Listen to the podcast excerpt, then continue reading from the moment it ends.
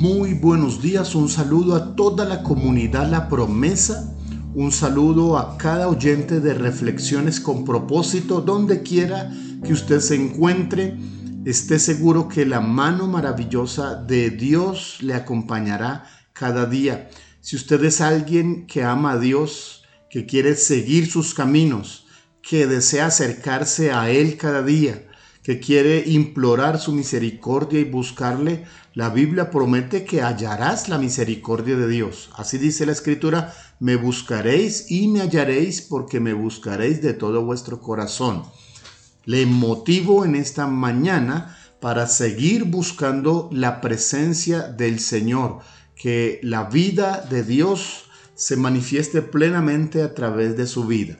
Quiero recordarle que Dios diseñó desde la eternidad un maravilloso plan para su vida.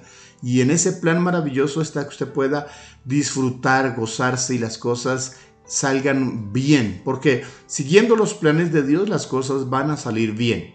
Reconocemos que en algunas ocasiones damos pasos conforme a nuestros propios pensamientos que nos dejamos guiar por nuestra propia opinión y que las cosas no nos resultan tan bien como Dios quisiera que nos salieran. Y también reconocemos que en ocasiones nuestras decisiones nos hacen eh, cometer y nos hacen causar ciertas heridas de las cuales tenemos que arrepentirnos, aprender y continuar. Pero aquí estamos una vez más delante del Señor. Hemos estado reflexionando en esta semana sobre el valor que tenemos para Dios. Dice la escritura, ¿no valéis acaso vosotros mucho más cuando nos compara con las aves de los cielos, con la naturaleza?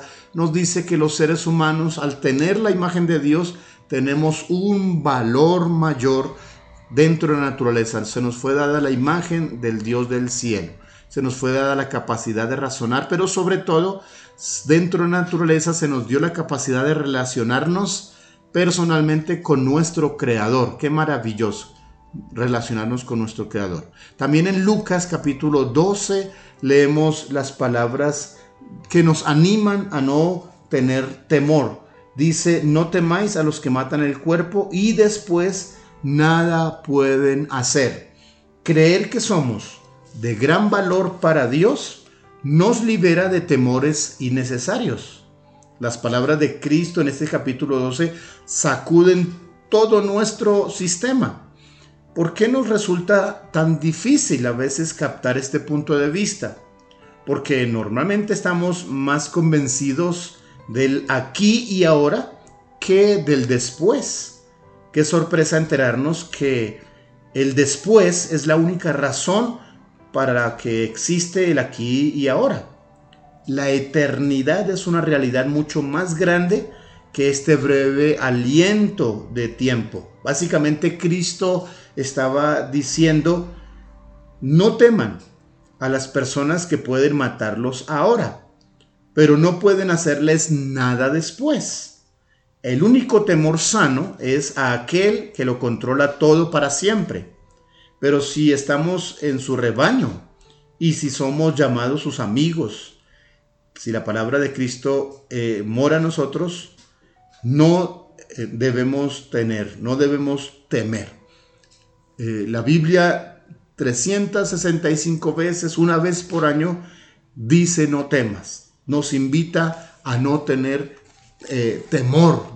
y no necesitamos confundirnos cuando valemos, cuando reconocemos lo que Dios ha hecho en nosotros, lo que somos delante de Él, no necesitamos tener desconfianza, ni temores, ni angustias.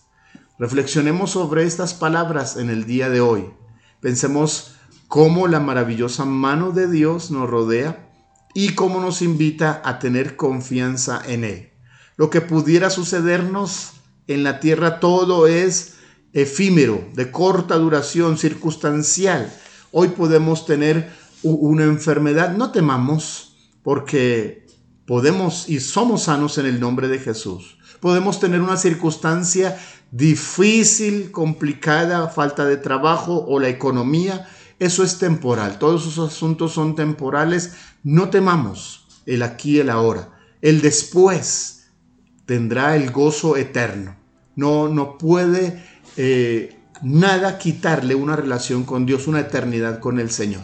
Afirmémonos en Dios con estas palabras, creamos en Él, aseguremos nuestros corazones y oremos para que cada día desarrollemos una mayor confianza y acercamiento al Señor.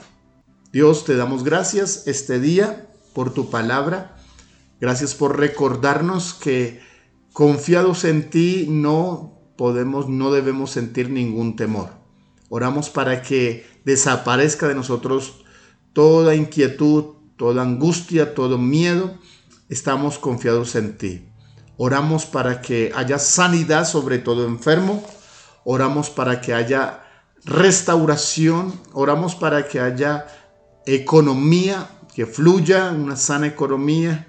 Oramos para que tu bendición, Señor, resuelva esas situaciones que son eh, de segunda mano, Señor, secundarias. Y oramos para que podamos permanecer firmes en la fe en ti, Señor, para ese después eterno contigo, Señor. Adoramos y exaltamos tu nombre y nos encomendamos en tus maravillosas manos, en el nombre de Jesús. Amén.